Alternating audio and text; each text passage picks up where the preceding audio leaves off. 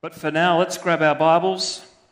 We have a lot, I'm sure, that will unfold. We have quite a few things in terms of just the practicalities that we will talk about in coming weeks. But we always like on the first Sunday of a new year to really bring a word, hopefully in season, but to pause and to reflect and ponder what is it that the Lord is saying to us this year? How are we recalibrating our hearts? And in many ways, I've already prayed into it, so we could probably say amen and all go off and enjoy our New Year's Day. But I do want us to look at a passage of Scripture.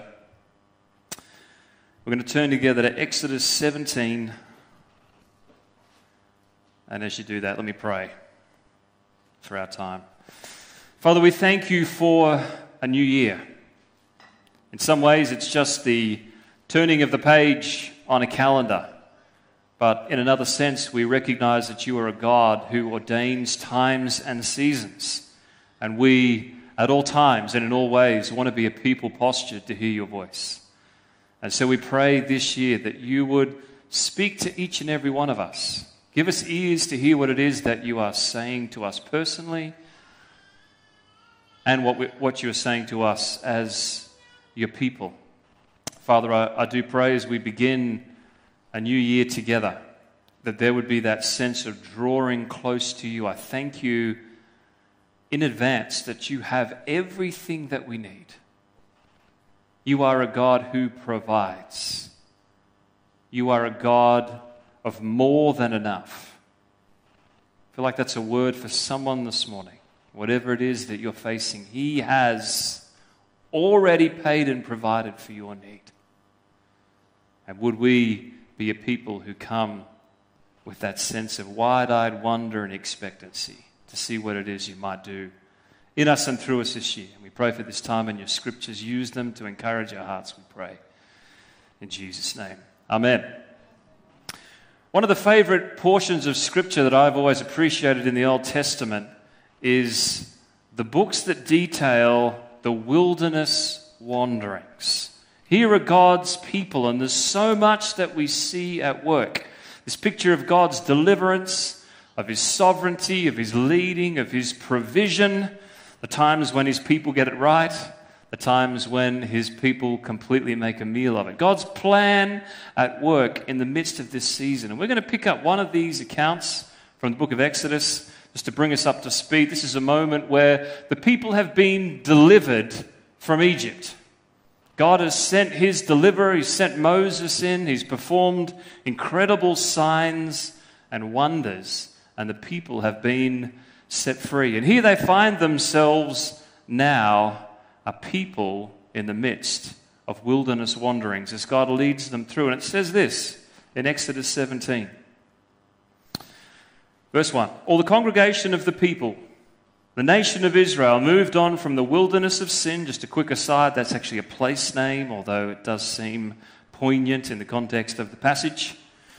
And they moved by stages according to the commandment of the Lord, camping eventually at Rephidim. But there was no water for the people to drink. Therefore, the, the people quarreled with Moses. They said, Give us water to drink. Moses said to them, Why do you quarrel with me? Why do you test the Lord? But the people thirsted there for water, and the people grumbled against Moses and said, Why did you bring us up out of Egypt to kill us and our children and our livestock with thirst? So Moses cried to the Lord, What shall we do with this people? They're almost ready to stone me. And the Lord said to Moses, Pass on before the people, taking with you some of the elders of Israel, and take in your hand the staff with which you struck the Nile, and go. Behold, I will stand before you there on the rock at Horeb, and you shall strike the rock, and water shall come out of it. The people will drink. And Moses did so in the sight of the elders of Israel, and he called the name of the place Massah and Meribah because of the quarreling of the people of Israel and because the, they tested the Lord by saying, I want us to grab this phrase, Is the Lord among us or not? Is the Lord among us? I want to speak to us on that theme and with that particular title. Is the Lord among us? Why don't you find someone around you? Say that. Is the Lord among us? Is the Lord among us? The Lord is among us. I like that. So let's approach this perhaps by going to the punchline or the main point, and then we'll come back and unpack exactly what it is that the Lord is illustrating here in this passage of Scripture. So we have an account. The people have been delivered and brought out into a dry and a barren place. All of a sudden, there is no water. And what is it that goes wrong in the mix of this picture? Well, it's very simple because I've already given you the answer, and it is the title of the message. It says, The people of Israel tested the Lord by saying, Is the Lord among us or not? See, what is it that they got wrong in the midst of this scenario? They forgot and lost sight of a God who was in the midst of his people. Now, this seems fascinating to me because clearly they would not have denied if you'd asked them that God was there. In a general sense, He just delivered them through. They'd seen the power of His outstretched arm, they'd seen the miracles that He had performed. But He didn't just want a people who knew Him from a distance. That was never His heart. He wanted a people who would say with faith, as we just heard, Surely the Lord is amongst us. See, they always seemed, didn't they, to experience and receive the benefits of God, but still remain at enough distance to maintain their offense and their right to be right. And so God brings them into this place. And we see very clearly this wasn't a moment where God was trying to test their cleverness. He wasn't trying to see whether they could think up some more creative strategies. It wasn't for them to try and strive and work their way through in their own effort. This was a moment for them to remember, to recognize, and to grab a hold of this God who was in their midst. They put God to test because they forgot a God who was with them. Isn't that fascinating? And although this is a colorful story, it comes with it a strong warning. If you read Hebrews 3 and 1 Corinthians 10, they both talk about this particular encounter in the wilderness. Hebrews 3, it says, Therefore, if you hear the voice of God, do not harden your heart. Do not be like the people who experienced the blessings of God and yet still they forgot and put God to the test because they lost sight of that reality that He Himself was in their midst. See, what was God looking for? Well, I believe, as I've alluded, alluded to before, the thing that's stirring in my heart, God was looking for a people like Moses. So the Israelites were in this place, weren't they, where they received the blessings of God, and yet they never really desired or entered into that reality of a relationship with Him. Whereas Moses, he saw all the benefits of God, and God even said, Well, I'll give you everything, I'll still be, I'll provide. And Moses said, Forget about it. If you're not in it, then I want no part of this. In fact, if you read on that passage, he says, I, I need to know you. That is the desire and the delight of my heart. It's not the blessings, it's not all the things you could potentially, possibly do. I've recognized and realized that my desperate need is for you. So here's the simple reality as we begin another year. We can't always change circumstances. Anyone learnt that the hard way? Wouldn't that be nice to start a new year and say, well, I'm just going to change a few circumstances in my life? Probably all have our list. Maybe there's a few people there as well that we can't change our circumstances, but what we can do is change how we respond And so I want us to think through this reality. What, what, what does that look like? That's God's desire for his people. And that's how they fell into this place of sin and of testing the Lord by forgetting that he was in their midst. So, what needs to change? What, what difference does that make? What does it look like for us to be a people who recognize His outworking in our midst? Number one, it changes how we look or the way that we look. I wrote that title and I thought, not to be miscon- misconstrued, it doesn't change the way we look, although maybe it does. Maybe there's a happier disposition. But it changes the way we look, it changes our perspective of situations and circumstances. See, what happened to the people in this scenario is they became far more impressed by the problems that were around them than they were by the promises and the purposes and the power of God that was with them. Often we say the, you've probably said this to your little kids. I've said it many times when you know, kids are upset or afraid, and I say, well, it says in Scripture, sweetheart. Greater is He who is with me than He that's in the world. And it makes a nice little sort of Sunday school scripture verse, doesn't it? But how many of us actually live that way? Greater is He who is in me, who is with me. Greater is the God in my midst, in my life, who is for us, who is with us, than anything that could come against us. This is the God who's just delivered his people, and already they've become far more impressed and consumed and concerned by the problems around them. This is how it changes how we look at the things of life because we recognize greater is he. Greater is he who is with us. So this people had found themselves without water. But I love this. It says up front. In fact, some translations begin with this statement. It says, according to the commandment of the Lord, the people moved from camp to camp. You see, this wasn't a mistake. This wasn't a wrong term. It wasn't an oversight. A heavenly council that perhaps overlooked a few details. This was the specific leading, specific purpose, and the specific time and moment of the unfolding of God's plans. And yet, here they find themselves in the midst of the wilderness and a wilderness without water. It doesn't sound like much of an encouragement, but my hope this morning is that by the time we finish, we'll see this reality and this encounter as good and great news.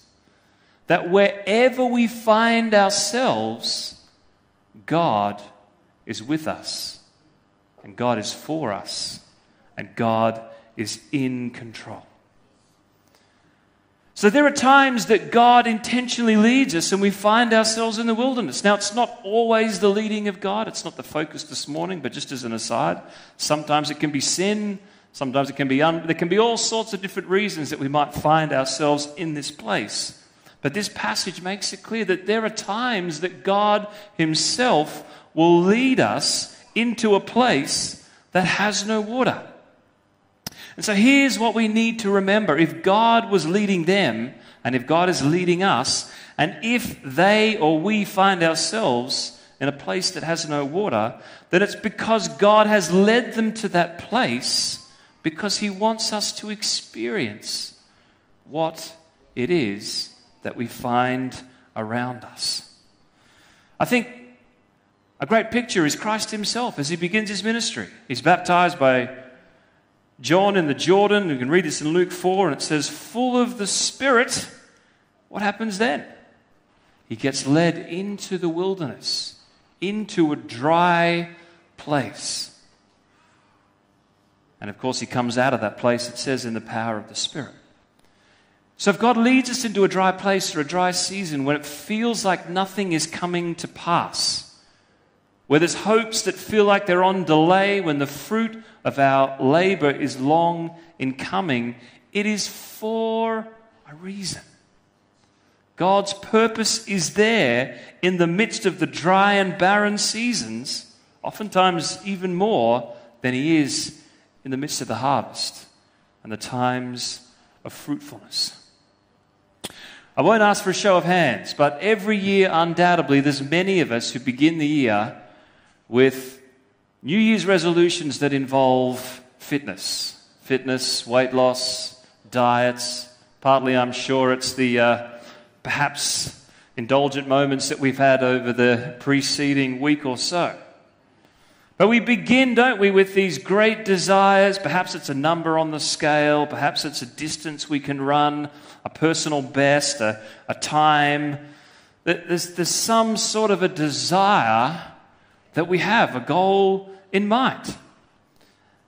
And as the New Year resolutions progress, we find that often we're very good at making the goals. We're not often so good at seeing them through. Just being honest. Maybe someone else is like that. Maybe some of us in the midst, and I'm saying, not saying at all that uh, New Year's resolutions are bad. I think it's good to have goals. Maybe some of us would hire or consider hiring a personal trainer in that process. Yes, down the front, we're excited about personal trainers. Well, a good trainer won't do this, will they? They won't turn up to your first appointment and say, Look, I've bought you all my leftover Christmas ham. Here you go. Be quite the opposite. A good trainer will put you through your paces.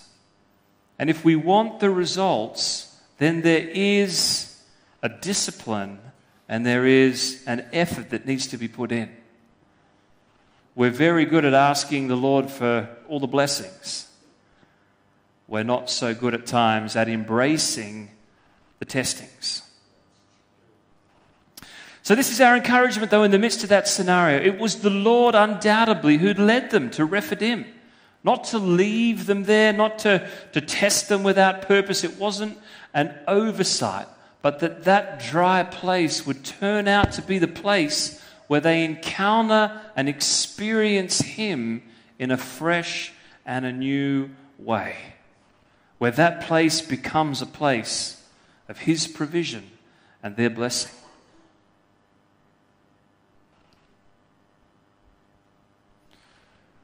So, as we launch into this year, I want to ask us what is it that we are seeing? Because if we are a people, unlike the people we read about, and Hebrew warns us not to become this hard hearted people, then we will see what's before us the good and the bad as incredible moments to recognize the God who is with us. And if He's with us, then there's a greater reality than anything that would come against us. So it changes the way we look. Number two is simply this it changes how we listen or what we listen to. See, if the people had remembered that, if they had recognized and realized, hang on a second, we're in a dry place, but God is in our midst, what would have been their response?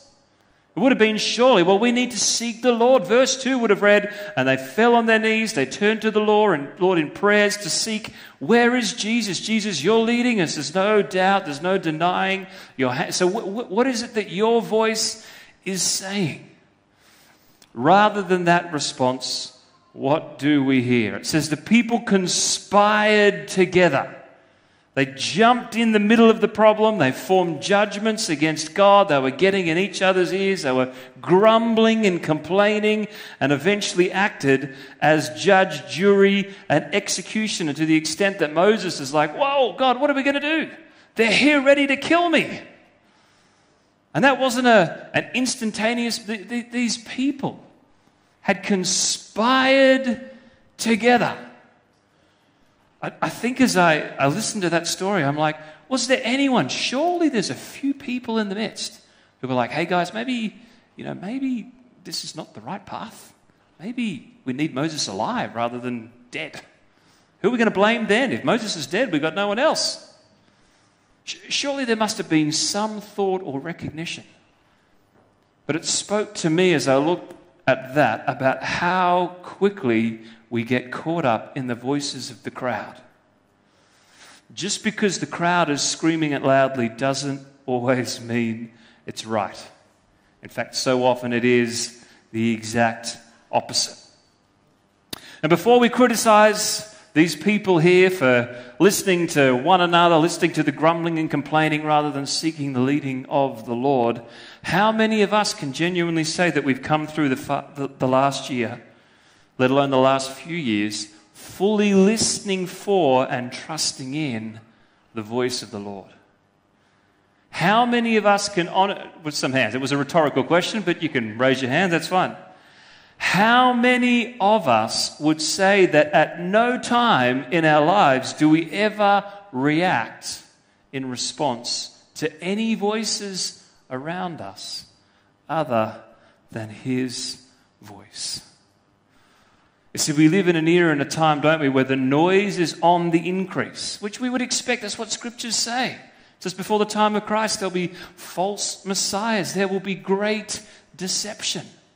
We need to be aware and we need to be careful of what voice we are listening to. And yes, there's value in good teaching and good preachers, but above everything else, it's got to be His voice. He's, he has given us His word to lead us and to guide us. We need to every day, daily be seeking through His scriptures through His revealed, His, his word. We, we need to be inclining our ears to hear His voice. Pride goes before a fall, and I hope none of us would say, Well, I would, I would never be one of those who would just go along with the crowd. Paul talks to Timothy, doesn't he? He says, The deception's so great that it would cause even the elect to stumble. We need to develop our listening ears to listen for his voice. So change is how we look, it changes how we listen. And number three, this reality of God in our midst, it changes the very longings of our hearts. And I love this. We read in verse 5 God's solution. What would be our solution? Well, if you were anything like me, I'd be like, get rid of these people. Let's get this over and done with. Smite them in the desert cause something to just come, you swallow them, do, do whatever you've got to do, Lord. Take them out. Call down judgment from heaven. But the Lord speaks to Moses and he says this Go before the people, take the elders. They have put me on trial publicly. My provision and my solution will also be a public display. And he says, Strike the rock, and I will come myself. And the scholars love to talk about, well, what did this look like? Was this the glory cloud that was with them in the desert? Was this a, a, an Old Testament appearance of Christ? But w- whatever it was, there was some picture visibly for the people as he stood before the rock and as Moses struck the rock with his rod. And out of that, out of the Lord himself, came life giving water. Just in case we, we miss that in the Old Testament analogy, 1 Corinthians 10:4, it specifies it, and it says in this picture, talking about the water that came forth, it says, The people drank from the spiritual rock that followed them, and the rock was Christ. Now it's a specific picture. These people were deserving of judgment, and here is the greatness and the goodness and the kindness of God.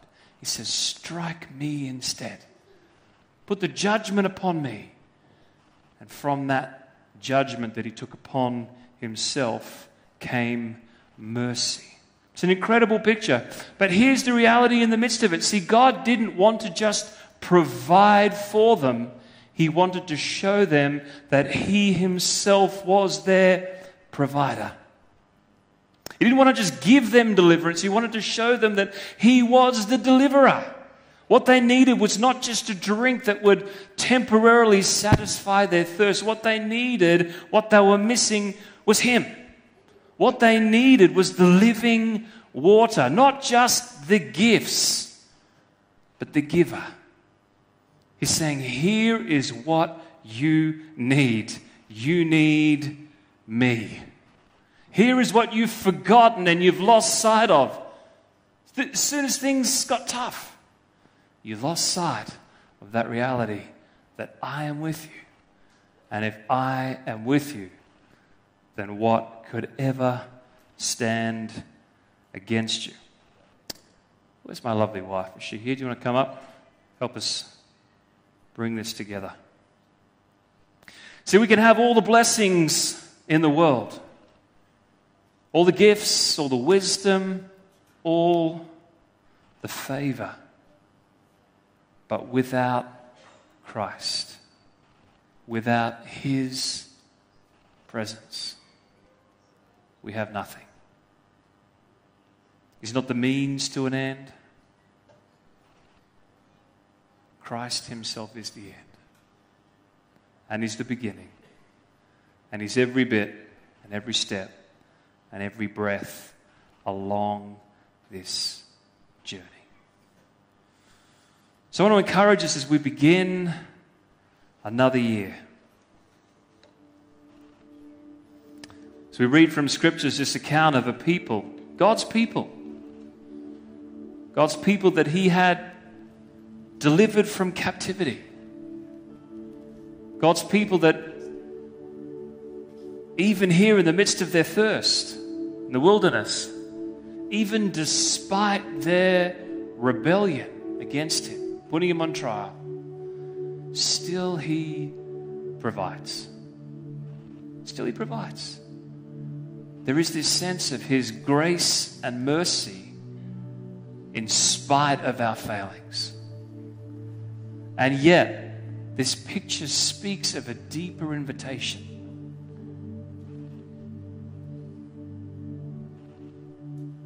As Hebrews says, don't be that kind of hard hearted people. Don't be a people that are just content with the peripherals, They're just happy to kind of enjoy the, the cream on the top, the blessings. Saying, be that people that as Moses cried out, Lord, it's you or nothing. Take the world, take it all, take every blessing you could pour out.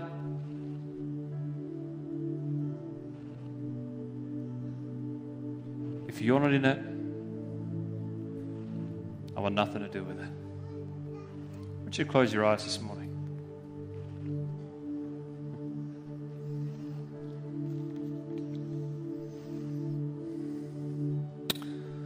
I want to pray for us. Feel like just in the quietness of this moment as we begin another year, there's an opportunity to surrender. Uh, Lord, I just want to thank you. I thank you for the greatness of your mercy. Lord, I want to acknowledge that so often I see myself not in the successes, but in the failings as we've read of your people. Chasing after things, getting caught up in things, losing perspective, of listening to the wrong voices.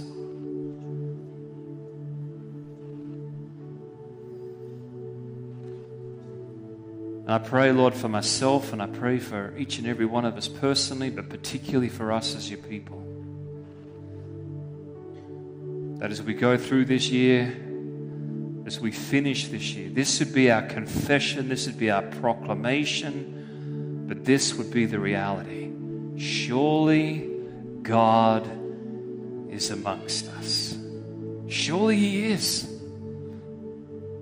In the times where it was obvious and evident, times where it felt like a, a wilderness, dry and barren land. Surely God is amongst us.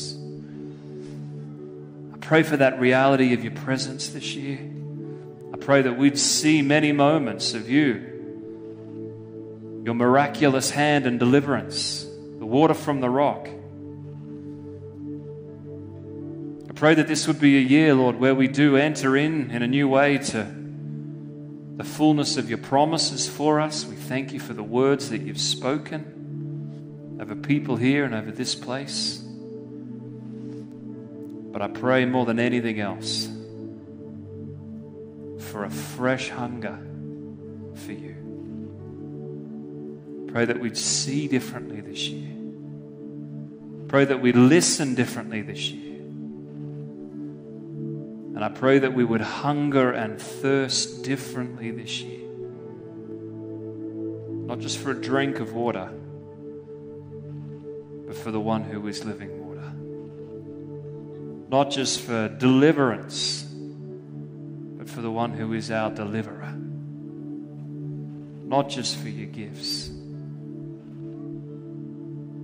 but for the one who is the giver of every good gift. Even now, just let your presence rest upon us. May there be moments in your presence this year, holy moments, just caught up in that reality of you. Realizing and recognizing that nothing else matters.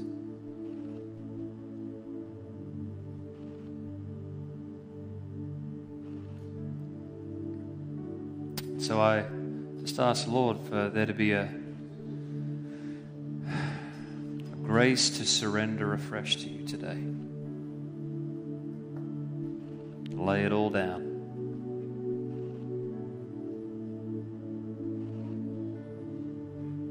Lay our all upon the altar.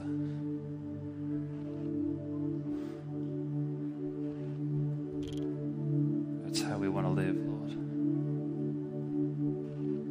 Lives laid down, laid down lovers.